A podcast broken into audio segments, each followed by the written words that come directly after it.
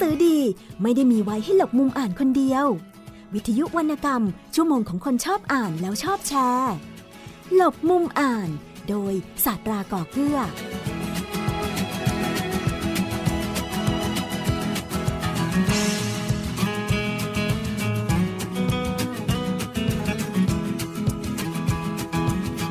สวัสดีครับคุณผู้ฟังครับต้อนรับคุณผู้ฟังเข้าสู่รายการลบมุมอ่านกับผมสัตราก่อเกื้อและที่นี่ วิทยุไทย PBS ออนไลน์ วิทยุข่าวสารสาระ เพื่อสาธารณะและสังคมครับ วันนี้ช่วงเวลาของการสนทนาครับ ผมจะมีโอกาสพูดคุยกับรายละเอียดของหนังสือเล่มใหม่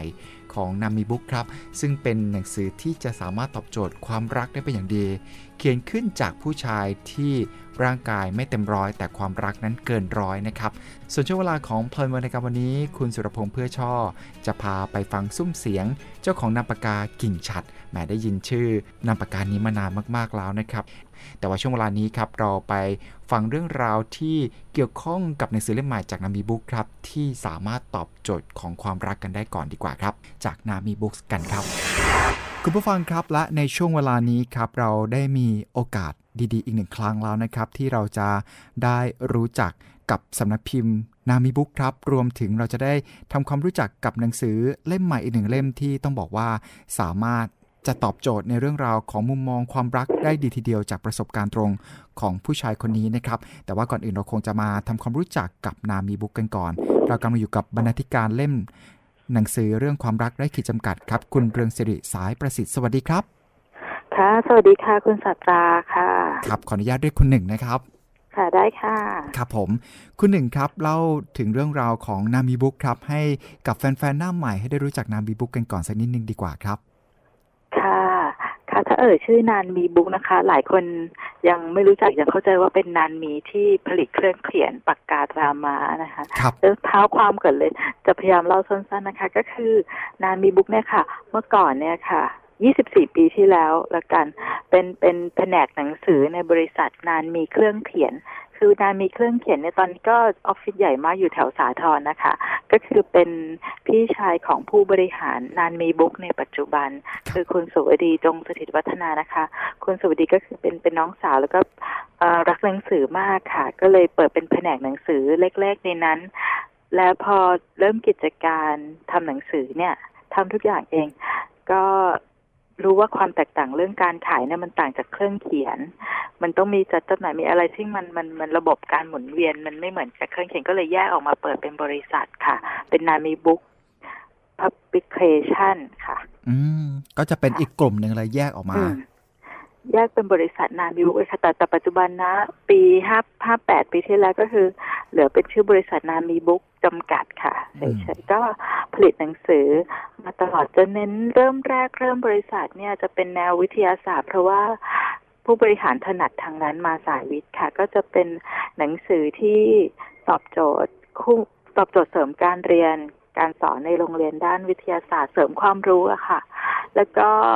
นานมีบุ๊คส์เป็นที่รู้จักแพร่หลายขึ้นเนี่ย เมื่อรับอ่าซื้อหนังสือแฮร์รี่พอตเตอร์มาผลิตอะค่ะครับก็ทุกคนก็จะ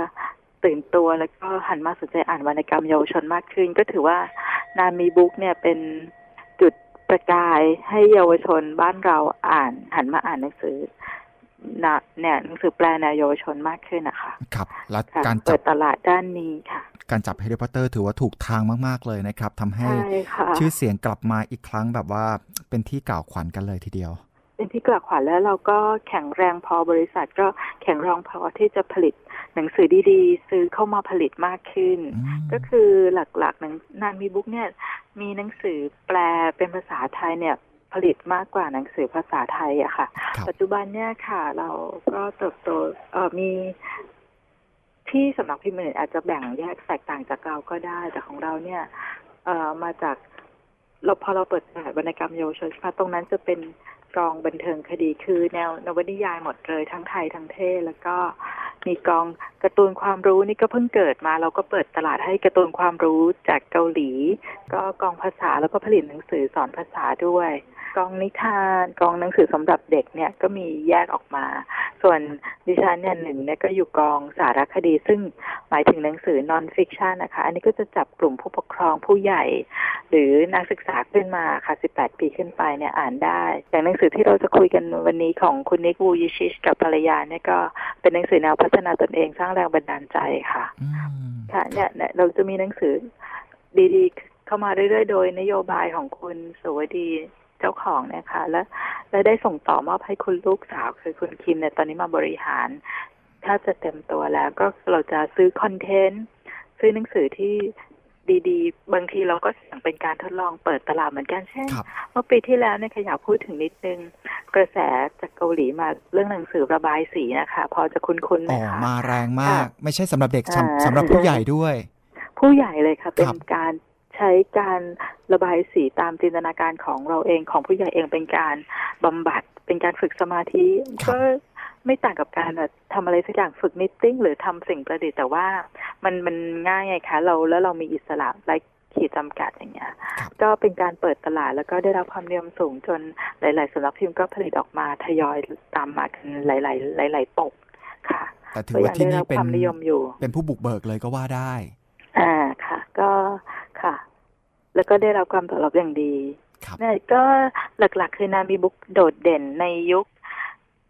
เอ่อตอนนี้อายุบริษัท 24 ปีใช่ไหมคะใช่ไหมคะ โดดเด่นเนี่ย มาเริ่มตั้งแต่แฮร์รี่พอตเตอร์เนี่ยเราก็เปิดตลาดวรรณกรรมเยาวชนนะคะ แล้วก็มาแนวการ์ตูนความรู้อ่าสีสีเล่มสั้นๆเนี่ยค่ะ มีความรู้สารพัดเรื่องจนปัจจุบันเนี่ย หลายหลายแบรนด์มากของเรา ไม่ว่าจะเหมาะสำหรับเด็กผู้หญิงเด็กผู้ชายนะคะ แล้วก็ หนังสือนวนิยายคลาสสิกเราก็มีมาเรื่อยๆ แล้วก็หนังสือเนี่ยค่ะ จับกลุ่มผู้ใหญ่ กลุ่มศิลปะกลุ่มพัฒนาตนเองเราก็มีที่โดดเด่นมาครับเป็นจังหวะจังหวะตามกระแสด้วย แต่ลักษณะเราคือเราผลิตหนังสือมาอย่างต่อเนื่องอะค่ะ ต่อปีนี่ก็ประมาณสี่ห้าร้อยปกได้แล้วค่ะครับเยอะมากค่ะครับ แต่ละกองเนี่ยครับค่ะวิธีการคัดเลือกหนังสืออ่า เพราะว่าต้องยอมรับว่ายุคสมัยเนี่ยก็เป็นยุคสมัย ถ้าเกิดพูดในแง่ธุรกิจเนี่ยก็เสี่ยงเหมือนกัน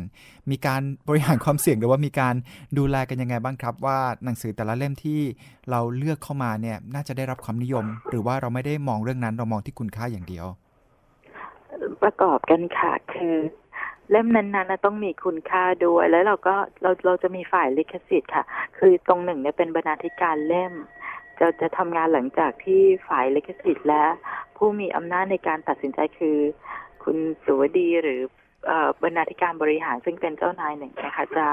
คุยกันกับฝ่ายการตลาด ฝ่ายขายกับฝ่ายลิขสิทธิ์ โดยเอาข้อมูลจากเอเจนซี่ต่างต่างประเทศนะคะมาดูว่าในหนังสือที่เขานำมาเสนอขาย หรือที่เรา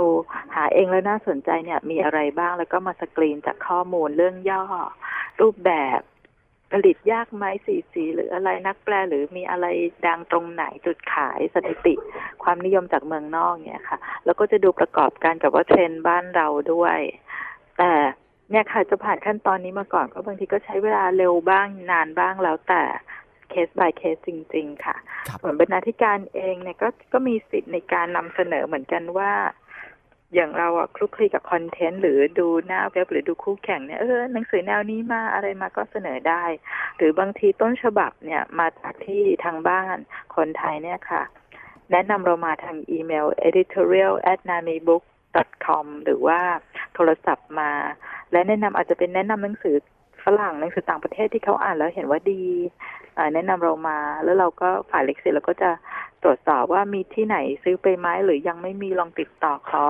หนังสือมาอ่านมาดูมาแปลเรื่องย่ออะไรอย่างเงี้ยค่ะ แล้วก็หรือหรือนักเขียนไทยเองที่โนเนมก็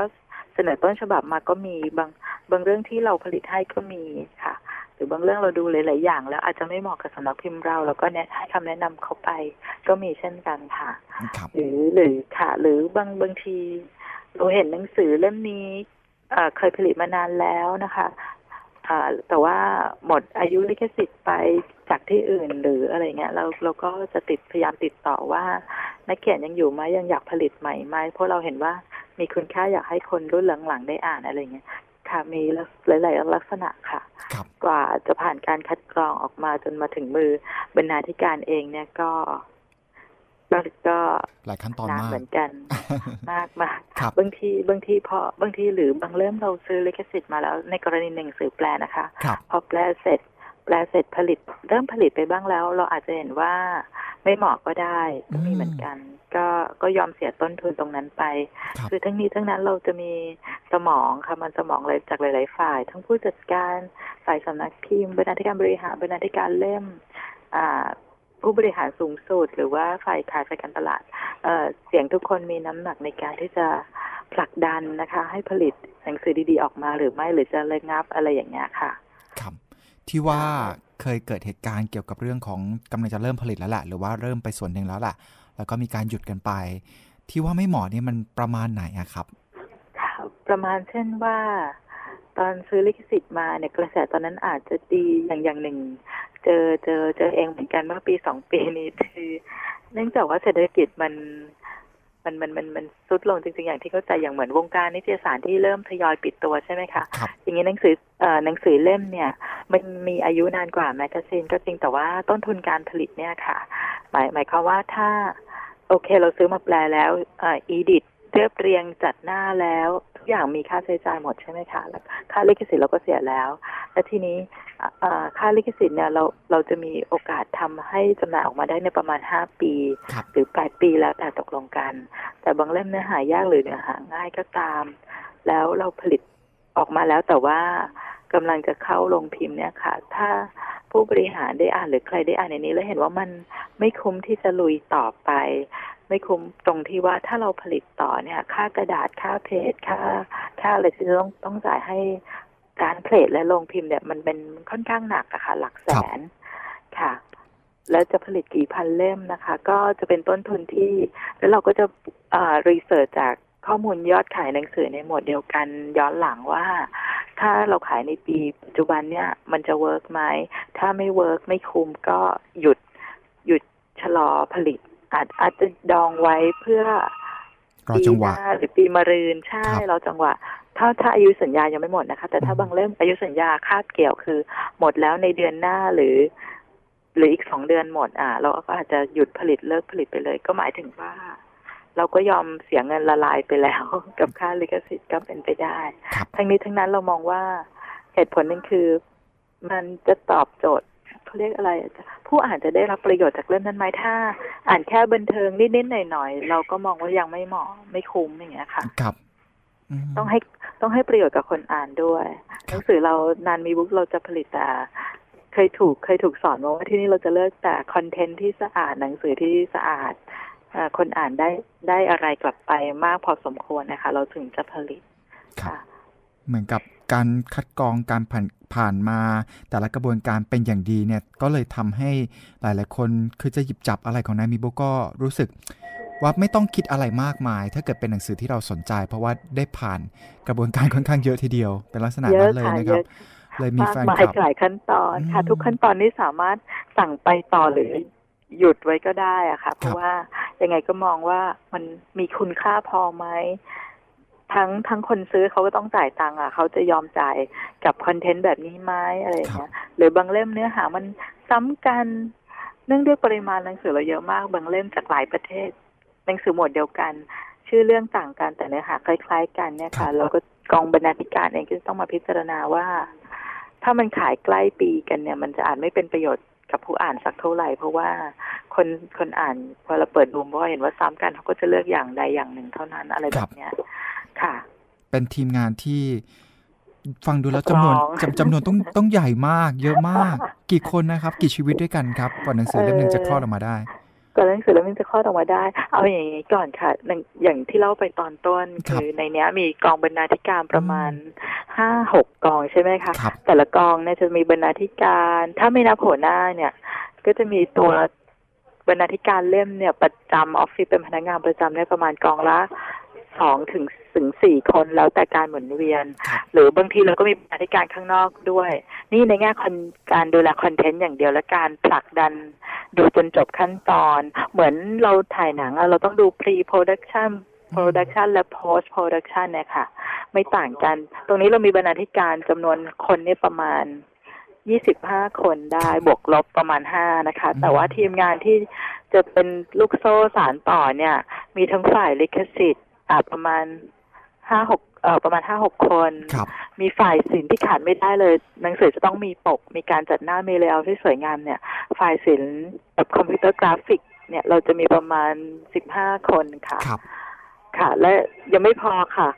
ถ้าเราจะมีการจัดงานหรือจัดป้ายต่างๆ ตามร้านหนังสือจะต้องมีฝ่าย display ด้วยก็รวมอีก อุ้ยทั้งฝ่ายสำนักพิมพ์ของเราเนี่ยเบ็ดเสร็จ ฝ่ายธุรการฝ่ายอะไรด้วยครับไม่ไม่รวมยังไม่รวมบัญชีนะคะ นี่ก็ประมาณจะขับเคลื่อนให้หนังสือหนึ่งเล่มออกมาเนี่ยมีประมาณอ่าห้าสิบคนได้อืมแต่ในขณะเดียวกันเรามีหลายกอง หมายถึงว่าหนึ่งเดือนเนี่ยค่ะ เราอาจจะมีหนังสือออกมาประมาณสามสิบปกอะค่ะ อย่างที่บอกไปว่าปีปีหนึ่งมีสิบสองเดือน เราออกประมาณสี่ร้อยถึงห้าร้อยปกอะค่ะอืมใช่หนึ่งเดือนเนี่ย ไม่ไม่ใช่มีแค่สามสี่เล่มอะค่ะ มันจะมีเยอะมาก ค่ะกระบวนแล้วเราการก็จะออกต่อเนื่องใช่ไม่เยอะมากอย่างสำสำนักพิมพ์อื่นๆอาจจะหนักหน่วงในช่วงทำหนังสือออกมาเพื่อเพื่อเปิดตัวครั้งใหญ่ในงานสัปดาห์หนังสือช่วงมีนาเมษาแล้วก็มหกรรมหนังสือช่วงตุลาคมใช่ไหมคะครับแต่นามีบุ๊กเนี่ยจะมีหนังสือมีหนังสือเคลื่อนไหวออกใหม่ๆอะทุกเดือนทุกสัปดาห์เลยก็ว่าได้ ค่ะ เยอะมาก ก็เนี่ยค่ะ ตาดำๆนั่งกันอยู่ก็ประมาณเนี้ยค่ะครับ สี่สิบถึงห้าสิบคนค่ะที่จะขับเคลื่อนหนังสือออกมา แต่แต่ต่อเล่มเนี่ย ถ้านับอ่าเราเรียกทีมงานใช่ไหมแต่ต่อเล่มเนี่ย ทีมงานนี่ก็ประมาณห้าหกคนในในแต่ละกระบวนการรวมกันทั้งหมดอะค่ะ แต่ถ้าถามว่าผลักดันให้หนังสือออกมาในแง่อะไรจริงๆก็จะมีบรรณาธิการเท่านั้นนะคะ ที่ทำออกมาอืมค่ะ ครับ เลยทำให้ความรู้สึกของผม เวลาจะหยิบจับหนังสือของนามีบุ๊กแต่ละเล่มเนี่ย รู้สึกว่าโอ้โห มันผ่านอะไรมาเยอะมากจริง ๆ กว่าจะออกมาเป็นเล่มที่เราได้หยิบอ่านกันสบายอกสบายใจทุกวันนี้นะครับอ๋อได้ทราบเยอะเรื่องราวค่ะก็ดีกระบวนการแต่ละเล่มใช่กระบวนการแต่ละเล่มเราเรียกคำว่าปิดเล่มอะค่ะครับเหมือนว่านิตยสารก็เรียกว่าปิดเล่มเหมือนกันนิตยสารเขาออกรายปากรายเดือนใช่ไหมคะครับวันปิดเล่มเขาจะแบบทางตาตีสามตีสี่อืมโรงพิมพ์เนี่ยทำงาน24ชั่วโมงนะคะ บางโรงพิมพ์ใหญ่ๆเสาร์อาทิตย์ไม่หยุดครับ อาทิตย์อาจจะหยุดก็ได้ อย่างนายมีบุ๊กเวลาปิดเล่มหนังสือเล่มเนี่ย เราเรียกว่าหนังสือเล่มละกัน ก็คือ pocket book เนี่ยแหละ ก็กินเวลาจากเปิดเล่มกับปิดเล่มเนี่ยกินเวลาประมาณหนึ่งเดือนนะคะอืมหรือมากกว่านั้นแล้วแต่ความยากง่ายและความหนา ถ้าเป็นหนังสือนิทานเนี่ยอาจจะได้เดือนหนึ่งหลายเล่มค่ะต่อคนนะคะ ครับ แต่อย่างหนึ่งเนี่ย คือเขาเรียกว่าค่า เป้าหมายในผลงานในแต่ละเดือนนะคะ ก็โดยเฉลี่ยเนี่ยควรจะปิดได้เดือนละหนึ่งเล่มค่ะครับสำหรับค่ามาตรฐานค่ะอืมแต่ถ้านิทานน่ะต้องมากกว่านั้น ถือว่าการ์ตูนความรู้ก็ต้องมากกว่านั้น เดือนหนึ่งสองเล่มสามเล่มต่อหนึ่งคนนะคะครับเนี่ย ถ้าสองเล่มสามเล่มต่อหนึ่งคน มันเยอะกว่าแมนิตยสารอีกนะคะ ต่อหนึ่งเดือนที่เขาออกกันเล่มสองเล่มใช่ไหมครับคะค่ะค่ะ เป็นการทำงานที่หนักหนาค่ะอืมหลุดไม่ได้ค่ะ หลุดก็คือมีค่าใช้จ่ายเกิดขึ้นครับ เช่นแก้ plate เนื้อหาหลุดค่ะ และโชคดีมากนานมีบุ๊คส์เนี่ยค่ะครับมีผู้อ่าน ผู้อ่านของเราก็เป็นทั้งเด็กนักเรียนเป็นผู้ปกครองเป็นครูโรงเรียนนะคะ ที่เป็นกลุ่มเป้าหมายหลักๆ แล้วก็เวลาอ่านหนังสือของเราไปเจออะไรผิดอะไรพลาดก็โทรมาบอกกองบรรณาธิการ บอกสำนักพิมพ์ว่า ตรงนั้นตรงนี้มัน content ผิดนะคะอืมเช่น ใช้คำว่าโซดาไฟไม่ได้ต้องเป็นคำว่าเบกกิ้งโซดาอะไรอย่างเงี้ยค่ะอืมบรรณาธิการเองเรา ผ่านหลายตามากหนังสือหนึ่งเล่มใช่ไหมคะ มีครับที่ปรึกษาตรวจครับมีอาจารย์ตรวจ QC ต่างๆ ก็ยังหลุดได้บางคำเนี่ยทุกตาไม่เห็นเลยแต่คนอ่านน่ารักมากเห็นแล้วโทรมาบอกเรา แล้วก็ขอบคุณมอบของอภินันทนาการกันไป ไม่น่าเชื่อก็แต่ก็เป็นเรื่องจริงจริง ๆ นะครับ เป็นเรื่องจริงค่ะอืมบางทีคำนิดเดียววรรณยุกต์บางตัว แต่มันผิดไปแล้วก็มันไม่น่าจะเกิดขึ้นจากการทำงานหลายสิบคนนะคะทุกตาไม่เห็นเป็นไปได้ทั้งนั้นนะคะครับ ต้อค่ะงต้องฟังจากเนี่ยเลยครับ ปากผู้ที่มีประสบการณ์ตรงว่าทุกอย่างเกิดขึ้นได้จริง ๆ อย่างค่ะสุภาษิตบอกสีเท้ายังรู้พลาดนักปราชญ์ยังรู้พันนี่คือเรื่องจริงจริง ๆ เลย จริงค่ะจริงค่ะครับเพราะบางทีอุ้ยทั้งสมมตินะคะ พอเราปิดเล่มแล้วเข้าร้านเพลทยุคสมัยนี้ทันสมัยมาก มาเป็นดิจิตอล p รูฟก่อนครัก็บคือดิจิตอล p รูฟหมายถึงว่าเหมือนเราเอารูปเอารูปไปอัด เป็นเป็นภาพออกมาตรวจตรวจก่อนก่อนจะ ขึ้นแท่นพิมพ์อย่างเงี้ยค่ะครับขั้นตอนนี้ยังแก้ไขได้ แต่ก็ไม่ควรแก้ไขเยอะเพราะมันเป็นค่าใช้จ่ายอืมก็จะตรวจตรวจกับพอโอเค ดูทุกหน้า แก้ทุกอย่างเรียบร้อย ก็ส่งขึ้นทำเพจเพจเนี่ยค่ะ ถ้าหนังสือสีเดียวอย่างนิยายพิมพ์หนึ่งสีสีดำเป็นเป็นเทคเนี่ยค่ะ ก็จะต้นทุนถูกหน่อย ถ้าหนังสือสีสีเนี่ยเยอะหน่อย คือถ้าแก้ตัวหนึ่งก็หลายบาทนะคะ เพราะว่าต้องทำเพจ ใหม่ทั้งหมดในในยกนั้นๆเขาเรียกหนังสือเป็นยกอะค่ะ มหาศาลเนี่ยเลยล่ะมหาศาลมหาศาลใช่ เป็นเคสยิบย่อยมีเยอะอะค่ะ แต่บางเคสก็รุนแรงมากจำเป็นจะต้องก็มีเหมือนกันความลับมาแชร์เลยนะคะ แต่ว่าก็เพื่อเป็นวิทยาทานครับไม่เป็นไร แต่แค่ว่าทุกสำนักพิมพ์เจอเหมือนกัน เช่น บางทีก็ต้องถึงกับฉีกปกอะไรเงี้ย เพื่อเพื่อจะแทรกตรงนั้นตรงนี้แล้วก็ครับใส่กาวใหม่หลัก ค่ะหลายอย่าง อืมครับผมอ่าแต่ครับค่ะ ก็เลยเรียกว่าบกผู้บริหารในนี้เลยหัวหน้าต่างๆ บอกว่าบรรณาธิการจงภูมิใจเถิดเราเหมือนเราเหมือน แม่ซึ่งตั้งครรภ์ครัคับนของเราลูกของเราเป็นหนังสือเราต้องดูแลกว่าเขาจะคลอดออกมา แล้วพอเขาคลอดออกมาก็ต้องเติบโตยังไง เราก็ต้องดูแลเขาต่อไป ค่ะเหมือนทำเหมือนผลิตลูกเลยค่ะ ต้องลูกเราของเราต้องมีคุณภาพต้องดีต้องเลิศค่ะ ครับผลักมษณะนั้นอืมครับครับได้ฟังกระบวนการเบื้องหลังการผลิตกันไป ก็ทำให้เห็นคุณค่ากันมากยิ่งขึ้นสำหรับคนเบื้องหน้าแล้วก็นักอ่านอย่างเราๆเนี่ยน้อยครั้งทีเดียวครับ ที่เราจะได้มีโอกาสได้รู้ลึกซึ้งขนาดนี้วันนี้ คุณหนึ่งก็เต็มที่ทีเดียวนะครับ ในการบอกเล่าถึงรายละเอียดกว่าจะเป็นหนังสือหนึ่งเล่มให้เราได้ฟังกัน แต่ว่าหนังสืออีกหนึ่งเล่มครับ ที่ต้องบอกว่าก็คงจะมีกระบวนการไม่ต่างจากที่เล่ามานะครับ นั่นก็คือหนังสือที่ฟังดูแล้วมันก็น่น่าจะสบายๆนะครับ แต่ถ้าเกิดฟังเบื้องหลังกระบวนการผลิตเนี่ยก็คงจะไม่ได้สบาย เหมือนกับชื่อหนังสือเล่มนี้นะครับ กับ Love uh, Without Limit เนี่ยนะครับ ความรักไร้ขีดจำกัด หนังสือเล่มนี้อ่อทำไมนามีบุ๊กถึงนำมาทำครับนำมาแปล ค่ะ หนังสือเล่มนี้นะคะของที่เรานำมาแปลเพราะว่าเราเห็นคุณค่าของมัน บอกไว้ก่อนว่าคุณนิกวูยิชิชนะคะที่ น่าหลายคนน่าจะรู้จักเขาว่าในยค่อนข้างดังเหมือนกัน เมื่อปี 2000คุณคุณนิกวูยิชิชนะคะ เป็นผู้ชายหนุ่มที่พิการไร้แขนขานะคะ แบบครับมีนิ้วซ้ายที่เท้าเนี่ย นิ้วเท้าซ้ายแค่สองนิ้วสั้น ๆ แล้วก็เขาเป็นนักพูด นักพูดรอบโลกเลยค่ะ นักพูดสร้างแรงบันดาลใจ ถ้าเป็นทางคริสเตียนเขาจะเรียกว่าผู้ประกาศข่าวประเสริฐ คือเขาดังมากแล้วทีนี้เนื่องจาก นามีบุ๊กก็มีนโยบาย มีหนังสือสร้างกำลังใจหนังสือพัฒนาตนเองสร้างแรงบันดาลใจ ก็เลยเห็นคอนเทนต์ตรงนี้ว่ามีประโยชน์ แล้วก็ตั้งแต่ปี5 2556 มานะคะ แล้วก็ทยอยผลิตหนังสือของคุณนิก คือคุณนิกตอนนี้มีหนังสือใหม่ ๆ รวมกันแล้ว ทั้งหมดก็ประมาณเจ็ดแปดเล่มนะคะ ตอนนี้เราเราซื้อมาแปลเนี่ย ประมาณเล่มล่าสุดความรักไร้ขีดจำกัดเป็นเล่มที่สี่แล้วค่ะครับ อ่าเป็นนี่ก็คือมกราห้าเก้าเลยตอนปีห้าหกเนี่ยคุณนิกเดินทางมาประเทศไทยเพื่อเปิดตัวหนังสือสองเล่มแรกของเขาด้วยในไทยนะคะ แล้วก็มาพูดมาพูดบรรยายที่หัวหมากนะคะ Indoor Stadium ครับก็คือมันมีคุณค่ายังไงก็คือว่าเล่มแรกของเขาเนี่ยค่ะชื่อคล้ายเล่มความรักไร้ขีดจำกัดเลยเล่มแรกของเขาเป็น Life Without Limits หรือความเอ่อชีวิตไร้ขีดจำกัดนะคะครับ แปลโดยคุณพลอยแสงเอกยาและคุณนันทพรปิเลยก็คือเล่มเนี้ยเหมือนปฐมฤกษ์ของเขาเลยคือคนทั่วโลกจะรู้จักนิกนิกคุณนิกวูยิชิชมากขึ้น คนครับพิการที่อารมณ์ดีตลอดเวลาแล้วก็ไม่มีแขนไม่มีขาใช้ชีวิตอยู่ได้ยังไง เริ่มเนี้ยชีวิตไร้ขีดจำกัดเริ่มแรกของเขาในในไทยเนี่ยครับก็ จะบอกประวัติเขาละเอียดเลยเขาเล่าเองเขียนเองด้วยค่ะ คือเขามีข้อมูลเยอะจากการที่ปัจจุบันเขาอายุ33นะคะ ปีนี้จะ34แต่ว่าเขาเป็นนักพูดให้คนกลุ่มใหญ่ๆ ฟังทั่วโลกเนี่ยตั้งแต่อายุ19น่าทึ่งมากครับพูดเป็นนักพูดเลยค่ะ พูดบิ้วชีวิตสร้างแรงบันดาลใจเลยค่ะ เริ่มแรกจะบอกประวัติเขาแล้วเริ่มที่สองเนี่ย หยุดไม่อยู่ หรือชื่อภาษาอังกฤษ unstoppable นะคะแปลโดยคุณวัชรวิทย์เนี่ยเล่มเนี้ยบอกเจาะไปเลยว่าหน้าที่เขาคืออะไร หน้าที่เขาคือสร้างศรัทธาให้กับผู้คนนะคะเล่มนี้อาจจะอิงความเป็นคริสเตียนนิดนึงแต่ว่าคนพุทธหรือ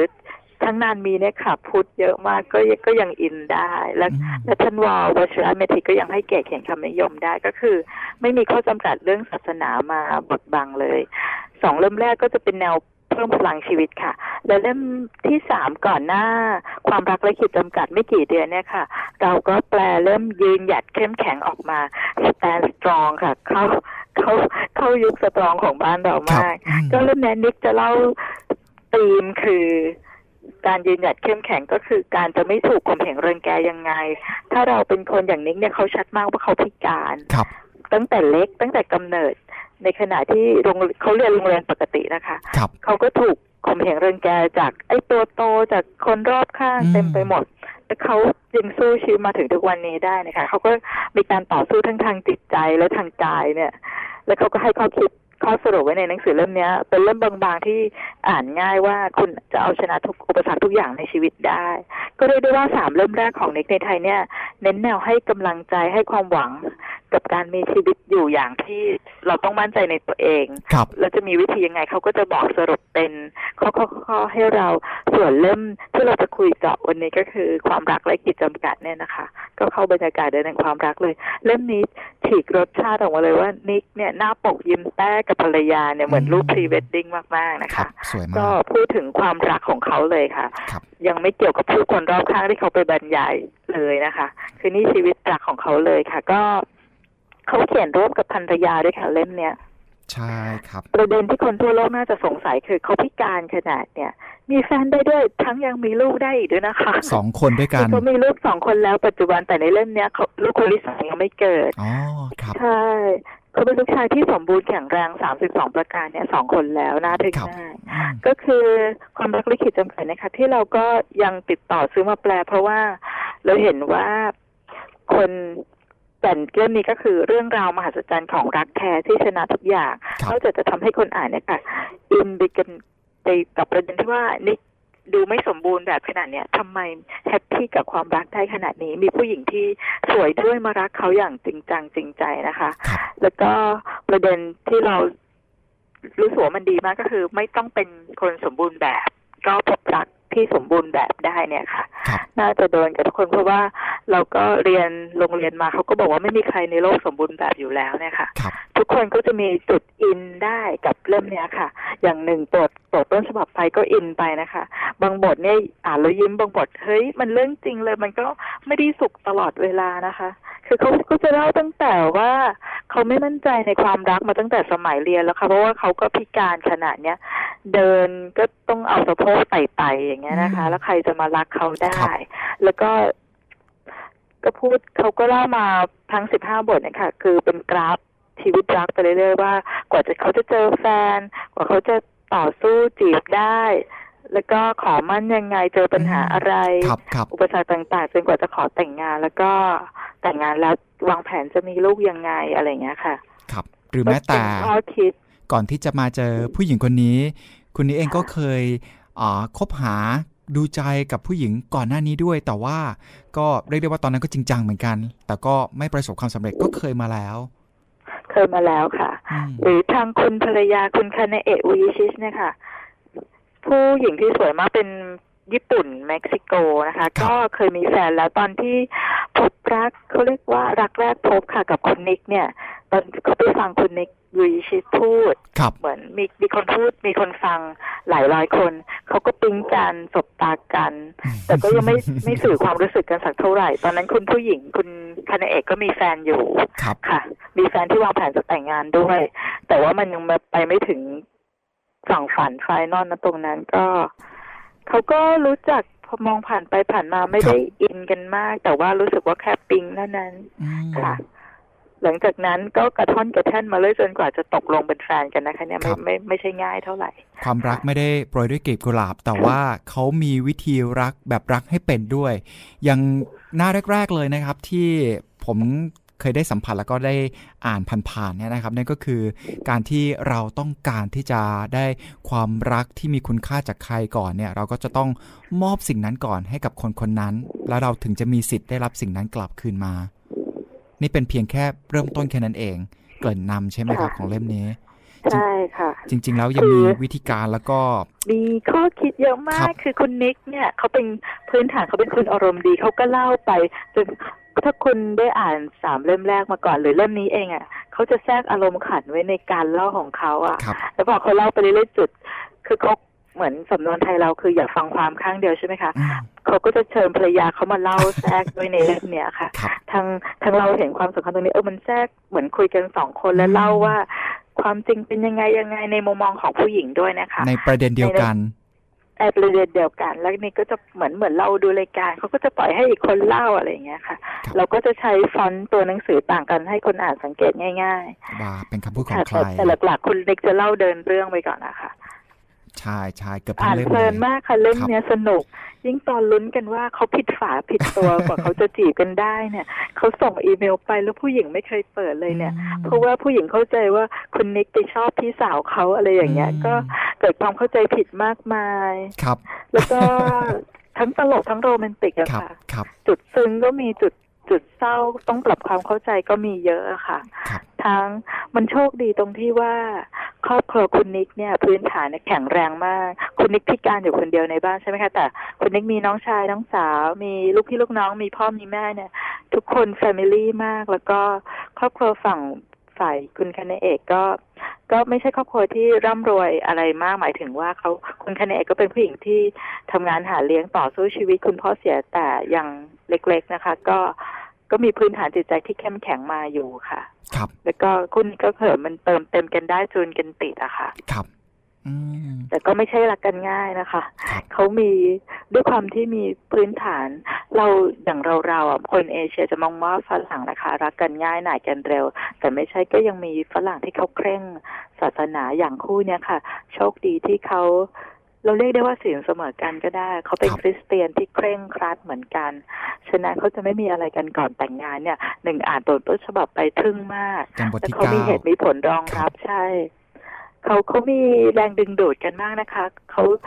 เขา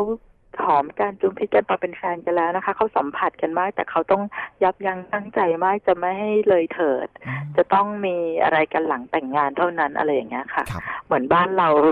ที่เรามองว่าโหโบราณ แต่ว่าฝรั่งเขาก็มีนะคะ มุมนี้ค่ะ ใช่ แต่ว่าเราไม่ได้ศึกษาให้ลึกซึ้งไป เอามุมมองบางส่วนแค่นั้นเองแล้วก็มาตัดสินว่าเขาเป็นอย่างนั้น แต่จริง ๆ ถ้าเกิดลึกในรายละเอียดก็ไม่ใช่อย่างนั้นเสมอไป อันนี้ก็เป็นตัวอย่างที่ดีในมุมมองของคนอีกซีกโลกหนึ่งที่เราน่าจะเอาเป็นแบบอย่าง ใช่ค่ะครับ ก็เป็นหนังสือที่จำเป็นไหมครับว่า จะต้องคนมีความรักเท่านั้น หรือว่าคนที่มีครอบครัวเท่านั้นถึงจะหยิบเล่มนี้มาอ่าน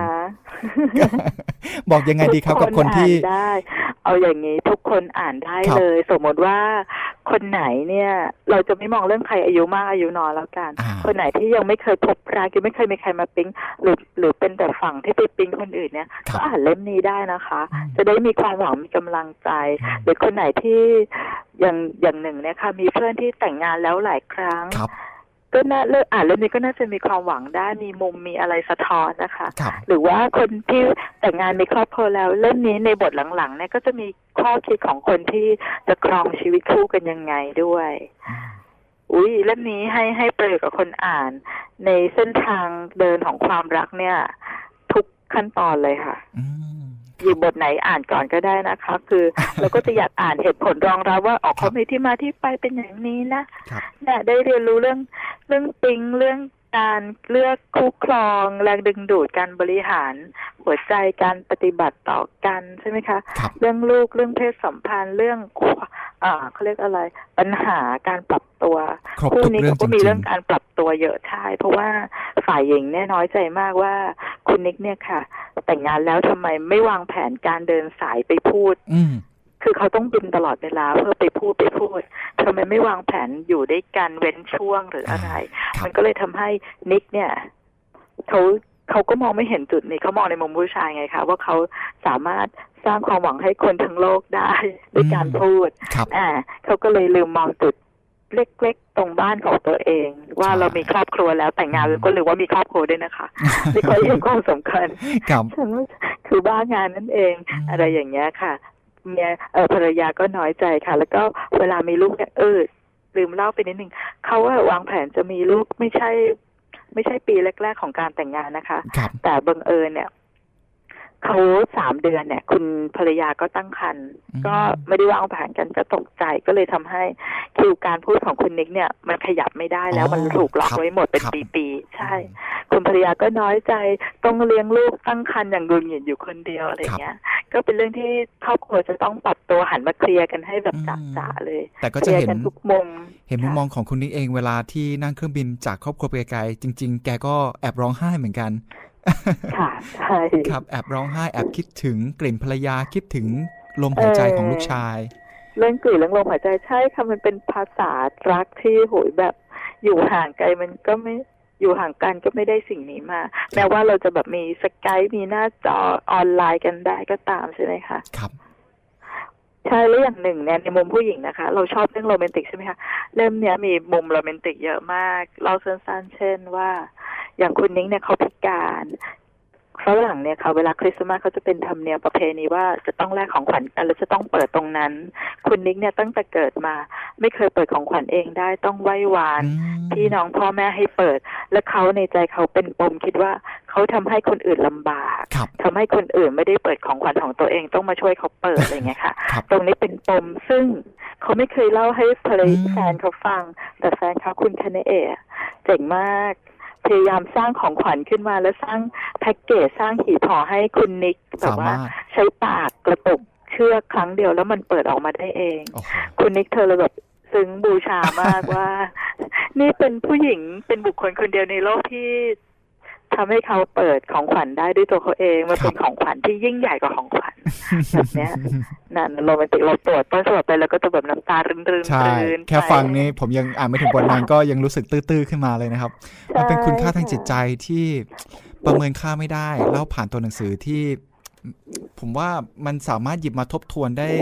ทุกครั้งที่เราอาจจะเจอปัญหาและอุปสรรค ในเรื่องแม้แต่ว่าเรื่องกระบวนการความคิดของเราเองที่มีต่อความรัก หรือว่าประสบพบเจอกับเหตุการณ์ที่เราอาจจะไม่เข้าใจ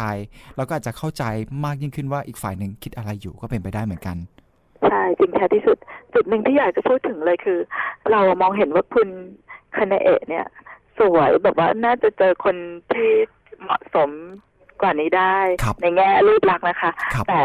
เขาไม่เคยมองมีจะมีจุดหนึ่ง วักทองแต่หนึ่งจำไม่ได้ว่าอยู่หน้าไหนมันมันเล่มนี้มันโอนทั้งเล่มอ่านหน้าไหนก็สนุก ครับ ก็คือเขาบอกว่าเขาไม่เคยคิดเลยว่าคุณนิกอะพิการเขามองว่าคุณนิกเป็นคนดัง เป็นคนยิ่งใหญ่เป็นนักพูดที่เจ๋งมากเขาก็เลยมองว่าเขาอะต่ำต่ำเกินไปด้วยซ้ำกับคุณนิกแบบหมายถึงฐานันดรหรืออะไรอย่างเงี้ยจนที่คณะเอกคิดว่าตัวเองอะไม่อาจเอื้อมคุณนิกด้วยซ้ครับำลักษณะนี้แล้วเขาไม่เคยมองว่าคุณนิกพิการเลย ใช่แล้วเขาก็มองว่า เออคุณนิกเขาก็มองว่าถึงคุณคาเนเอะเคยบอกว่า ถึงแม้จะมีลูกออกมาเป็นแบบนี้เขาก็จะรักเหมือนเดิม ไม่มีอะไรเปลี่ยนเขาได้ครับเขารักที่ตัวตนกันและกันมากกว่าอืมข้างในอะค่ะเขารักกันที่ข้างใน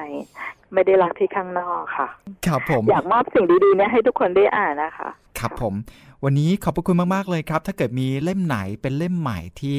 จะมาอัปเดตกันคงจะต้องรบกวนในโอกาสต่อ ๆ ไปด้วยนะครับ กับการสัมภาษณ์พูดคุยกัน ได้ค่ะยินดีมากเลยค่ะ ครับลองหาอ่านกันดูนะครับกับหนังสือเล่มนี้ มาสู่ช่วงเวลาของเพลินวรรณกรรมแล้วครับช่วงเวลาที่จะอัปเดตเรื่องราวในแวดวงวรรณกรรม ให้กับคุณผู้ฟังได้ติดตามกันโดยคุณสรพงษ์เพื่อช่อครับคุณผู้ฟังครับ หากพูดถึงชื่อนักเขียนนวนิยายไทยกิ่งฉัตรเนี่ยคือนามปากกา มือวางอันดับต้นๆของประเทศไทย ผลงานเขียนมีมากมายหลายสิบเล่ม และการอยู่ในวงการงานเขียนหลายสิบปี พร้อมเสียงตอบรับที่ดีจากผู้อ่าน ล่าสุดเนี่ยนะครับกระแส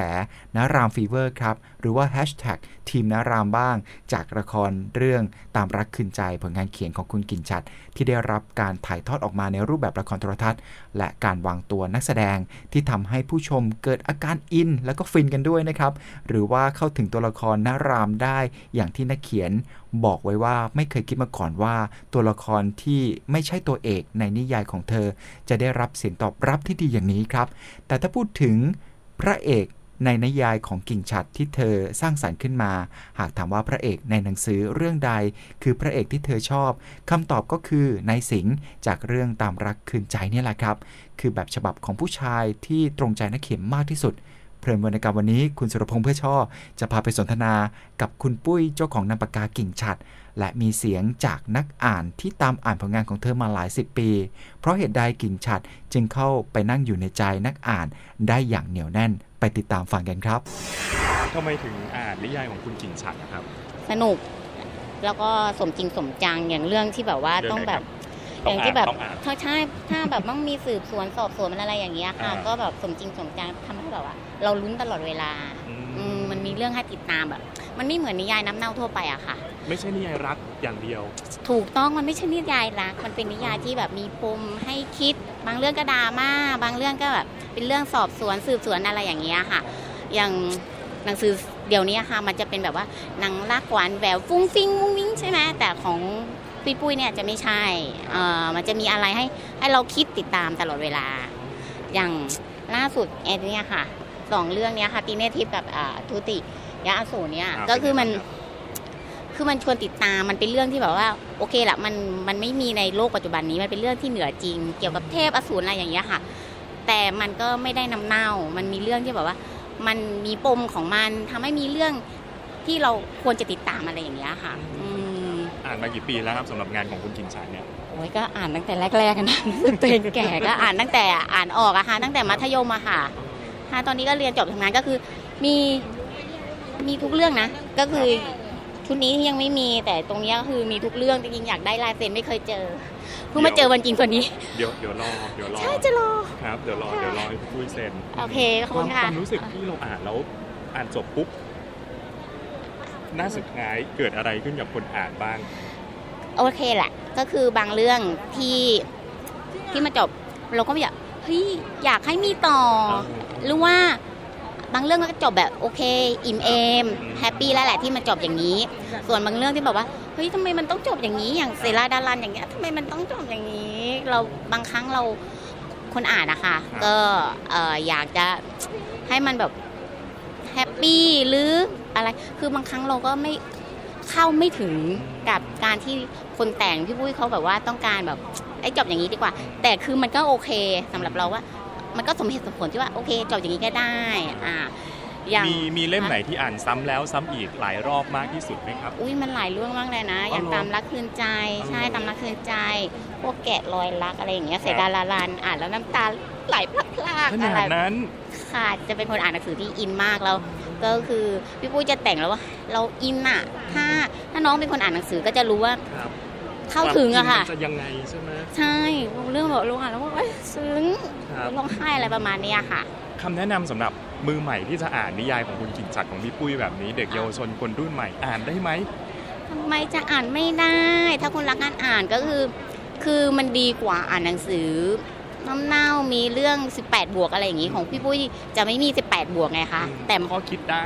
ถูกต้องมีดำเนินข้อชีวิตคิได้ ถูกต้องค่ะ แล้วมีอะไรหลาย ๆ อย่างที่แบบว่ามันน่าสนใจมันก็อย่างที่บอกว่ามันมีปมให้เราคิด แต่มันไม่ได้แบบ ดราม่าแบบเกินไปให้มันเพราะบางเรื่องถ้าดราม่าไปเด็ก ๆ อาจจะไม่ชอบเออแต่บางเรื่องก็แบบว่าเราอ่านแล้วเฮ้ยเรารักชาติแต่ดาราลันทำให้เราเข้าใจว่ารักแผ่นดินมันเป็นยังไง อย่างตามรักขึ้นใจเอออ่านแล้วฟีลกูดมันเป็นเกี่ยวกับโอเคอนุรักษ์ด้วยอืม ช่วยอะไรหลาย ๆ อย่างค่ะ ถ้าอ่านแล้วก็คิดตามอะเนาะแสดงว่าพี่เขาเขียนได้ครบทุกรสเลย ถูกต้องค่ะขอทุกรสอย่างตอนที่พี่ปุ้ยมาเปลี่ยนมาอ่านเรื่องนี้ค่ะ ครับ ก็เอ้ยมาเขียนเรื่องสาวน้อยเกลลินก็ ในนามปากกาอาลินา ถูกต้องก็แบบก็สามารถคือพี่ปุ้ยสามารถเขียนได้หลายแนวมาก เออคนอ่านก็ทึ่งว่าเอ้ยเขียนได้ยังไงอะไรประมาณนี้ค่ะครับโอเคขอบคุณมากนะครับค่ะสวัสดีค่ะขอบคุณค่ะครับกี่ปีแล้วครับพี่ปุ้ยที่โลดแล่นอยู่ในยุทธจักรพี่เริ่มประมาณ 21 22 ตอนนี้ 48 ครับ ก็ 27 ประมาณ 27ผลงานเขียนที่เป็นรูปเล่มกี่เล่มครับ นับไม่เอ่ยเอ่อในนามปากกากิ่งฉัดนี่มีอยู่ 30 กว่าเล่มค่ะ แล้วก็อารินานี่มีอยู่นะคะ8 90 น่าจะ 13 เล่ม รวม2 2เรื่องก็ประมาณ 50 50 ค่ะ กิ่งฉัดที่มาที่ไปของคำนี้ ค่ะ คือกิ่งเนี่ยมาจากตัวเราเนี่ยเขียนหนังสือ แต่ว่ามันเหมือนกับเป็นภาพสะท้อนของเรา มันเป็นกิ่งก้านสาขาที่แยกจากตัวเรา มันไม่ใช่ตัวเรา เพราะฉะนั้นมันคือกิ่งครับฉัดมาจากคำสุดท้ายของชื่อคือฉัดปาริฉัดอืมก็เลยเอาสองคำเนี้มารวมกันก็เป็นกิ่งฉัดครับค่ะอารินาล่ะครับอารินาเนี่ยมันเป็นชื่อของ ลูกสาวเอ่ออลินในสูตรเสน่หานะคะ คือตอนแรกเนี่ยตอนที่เขียนเรื่องนี้ไปมีแฟนนั่งอ่านท่านหนึ่งเอาชื่ออารินาเนี่ยไปตั้งเป็นชื่อลูกสาวเขาบอกว่าอลินไม่ได้ เพราะว่ากลัวว่าจะลูกจะไร้กาดเหมือนอลินก็เลยบอกว่าขอเติมสระอา แล้วก็เอ๊ะมันเพราะดีก็เลยขอเขากลับมาเป็นนามปากกาเรา ครับค่ะทำไมถึงแยกเป็นสองนามปากกาครับเพราะว่าเอ่อแนวการเขียนจะไม่เหมือนกัน คือถ้าเกิดว่าเป็นกิ่งฉัดมันก็จะเป็นแนวรักดราม่าสืบเอ้ยเป็นแบบว่าเป็นแนวหนึ่งแต่ว่าอารินาเนี่ยจะเป็นสืบสวนสอบสวน แล้วก็เป็นแฟนตาซี ตอนนี้ที่ทำแฟนตาซีคือเป็นเป็นแฟนตาซีหิมพานต์อยู่ค่ะอืมครับ อันนี้เป็นผลงานล่าสุดเลยไหมครับเอ่อก็เขียนออกมาเรื่อยๆ ค่ะอ่ามันจะเป็นชุดเอ่อ ของเอ่อเป็นถ้าเป็นนามปากกาอารินาเนี่ยสืบสวนเนี่ยมันจะเป็นเล่มสั้น ๆ จะเป็นชุดจะเป็นชุดเกวลิน ชุดครับเอ่อชมรมคนมีสัมผัสพิเศษ ชุดนวะหิมพานต์นวะที่แปลว่าใหม่อะค่ะอ๋อครับมันไม่ใช่ มันไม่ใช่หิมพานต์เก่า มันเป็นหิมพานต์ที่เหมือนกับว่าอยู่ในยุคปัจจุบัน เหมือนเราเอามาตีความใหม่อย่างนี้ไหมครับใช่ เหมือนกับว่าโลกล่มสลายแล้วก็เอ่อประตูมิติมันเปิด มันมาผสมรวมกัน ก็กลายเป็นว่าปัจจุบันกับ หิมพานต์เนี่ยเอามารวมกัน ในเรื่องเนี่ยตัวละครก็จะขับรถคุยโทรศัพท์ทำทุกอย่างเหมือนกับคนปกติอ๋อที่เราทำปัจจุบัน แต่ว่าเพียงแต่ว่าเขาไม่ใช่คนเขาจะอาจจะเป็นอสูรเป็นเทพ เป็นกินรีเป็นอะไรอย่างเงี้ยมีทุกอย่างคือเล่นเล่นอินเทอร์เน็ต แต่ว่าครับเอ่อเราจะไม่ใช้ภาษาอังกฤษเลย เพราะว่าเราถือว่าเหมือนกับว่า ตามคำทำนายผู้ทำนายเนี่ยพอล่มล่มสลายเนี่ยนะคะครับเอ่อทางฝั่งยุโรปกับทางอเมริกาเนี่ยจะลงจมน้ำหมดเลย ความเจริญเนี่ยจะตีกลับมาอยู่ทางอินเดียทางแบบว่าทางฮิมาลัยทางแบบว่าที่มันอยู่สูงๆเทือกเขาสูงๆ เพราะฉะนั้นตัวละครเนี่ยจะใช้ภาษาที่เป็นภาษาไทยที่มันไม่มีทับศัพท์เลยใด ๆ ทั้งสิ้นเหมือนกับอินเทอร์เน็ตก็จะเป็นโครงข่ายใหญ่ๆสะเอ้ยโยงใหญ่สาธารณะอะไรประมาณเนี้ยค่ะครับตามรักคืนใจค่ะฟีเวอร์อ่า ใช่ รู้สึกไงบ้างครับพี่ ก็ก็ดีใจนะคะว่าว่าเอ่อละครประสบความสำเร็จแล้วก็ยินดีนะคะ แล้วก็เป็นการตีความที่ค่อนข้างจะครอบคลุมมากขึ้น แล้วก็ได้รับการเออตอบรับที่ดีทั้งจากคนอ่านแล้วก็คนดูค่ะหลายต่อหลายครั้งจะเห็นว่าพอเอาไปทำเป็นละครเนี่ยจะมีเจ้าของบทประพันธ์ค่ะเขาจะบอกว่าเอ๊ะมันไม่ใช่อย่างนั้นอย่างนี้มันส่วมันตัวมันไม่ใช่นะมันไม่ใช่อยู่แล้ว เพราะอ่าว่าจากหนังสือเล่มเล็กๆเนี่ยครับพอเอาไปทำเป็นละครเป็นเอ่อ โปรดักชั่นที่ใหญ่ขึ้นใช่เป็นแบบว่าเอามาเป็นฉายเป็นละครที 30-40 ชั่วโมงเนี่ยมันเป็นไปไม่ได้อยู่แล้วเขาก็ต้องสอดแทรก แต่ถ้าเนื้อหาเรื่องราวเนี่ยโครงเรื่องเนี่ยยังอยู่ครับยังไม่ได้ผิดเพี้ยนไปเพียงแต่ว่าเติมรายละเอียดลงมาอ๋อเพื่อความสมบูรณ์ของเรื่องราวมากขึ้นอะมันก็เป็นสิ่งที่ดีค่ะครับนารามคุณค่ะปู่ธนากรค่ะโดนใจไหมครับกับผู้เอ่อเขียนใช้ก็ใช้บุคลิกแบบนี้ไหมเนี่ย เอ่อเป็นเป็นนารามที่ได้รับเสียงกรีดร้องมากที่สุดตั้งแต่เปิดตัวออกมาแล้วนะคะครับคือแบบว่าจะถ้าดูใน Facebook หรือ Instagram จะมีแฮชแท็กทีมนารามเยอะมาก อาจจะแบบว่างานนี้ยังยังบอกเลยว่าสงสารนเดชน์เหมือนกันเจอนาราม เพราะว่าใช่เพราะว่าบุคลิกเอ่อความอบอุ่นความครับดูแบบดูเป็นผู้ใหญ่ใจดี ดูเป็น ผู้ชายที่มีอายุแล้วก็เข้าใจโลกเนี่ย มันทำให้สาวๆเนี่ยมีความรู้สึกว่าแบบอบอุ่นน่ะมีความรู้สึกที่ดี เพราะฉะนั้นเนี่ยการตอบรับน่ะถึงดีมากอืมเนื้อเรื่องไม่เก่าไปอ่านได้ได้เด็กค่ะเยาวชนได้เออมันก็ไม่ไม่มันก็ไม่ได้ล้าสมัยไม่ได้หลุดคอนเซปต์ไม่ได้อะไรก็ยังเป็นเหมือนกับว่า คือบางครั้งเออหลายเรื่องที่แบบว่ายังคงอยู่ครับยังสามารถที่แบบว่าอยู่ในปัจจุบันได้เนี่ยครับเราก็ค่อนข้างจะ ดีใจภาคภูมิใจที่แบบว่ามันยังไม่ได้เก่าไม่ได้ล้าสมัย บางเรื่องยังอยู่ในปัจจุบันได้นี่น่ากลัวอย่างแบบฟ้ากระจ่างดาวเนี้ยคือประเด็นปัญหาเดิมยังอยู่จนถึงปัจจุบันค่อนข้างน่ากลัว อันนั้น แต่อันนี่น่าภูมิใจว่ามันยังอยู่อยู่ได้ค่ะครับก่อนหน้านี้ผมคุยกับแฟนคลับนักค่ะอ่านที่เขาขอลายเซ็นค่ะเมื่อสักครู่บอกค่ะว่าผลงานของกิมชันนี่ครบทุกรสจริง ๆ รู้สึกไงบ้างครับ ก็ดีใจแล้วก็ขอบคุณนักอ่านที่เอ่อติดตามผลงานนะคะ เราเขียนหนังสือเนี่ยสิ่งแรกที่เราคำนึงมากคือคนอ่าน แล้วคนอ่านคนแรกคือเราครับเราก็เลยอยากจะแบบว่าเหมือนกับเขียนในสิ่งที่ที่เราต้องการอยากอ่านอะค่ะ อาจจะเป็นส่วนหนึ่งที่ทำให้แบบว่ามันเข้ากับคนอ่านได้ง่ายค่ะ ก็บอกว่าบางเล่มก็ร้องไห้เลยครับ บางทีคนเขียนก็ยังร้องเลยค่ะ อันนี้คือเหมือนกับเข้าไปในในนั่งอยู่ในใจของนักนักอ่านด้วยอันนี้ต้องถามในอีนักกบทอ่านในอีกบทบาทหนึ่งเราก็เป็นนักอ่านแล้วเราก็ใช่เป็นนักเขีใช่ยนค่ะใช่อ่าค่ะ อย่างนี้คนอยากจะเป็นนักเขียน เยอะมากเยอะมากใช่ค่ะคำแนะนำไหนครับที่เอ่อต้องหาลายเซ็นตัวเองให้เจอไหมอะส่วนหนึ่งคือ ตอนนี้เนี่ยถามว่าพล็อดมันเหมือนกันหมดไหมมันก็เหมือนกันหมดนะคะแฟนตาซีโรงเรียนเล่นมนต์ก็เหมือนกันหมดเอ่อทุกอย่างมันแบบว่ามันมันไม่คุณไม่สามารถฉีกอะไรไปแล้ว แต่สิ่งหนึ่งที่โดดเด่นก็คือเสน่ห์ในการนำเสนอลีลาการใช้ในการที่จะนำคนอ่านเนี่ยเข้าไปจากบทสู่บท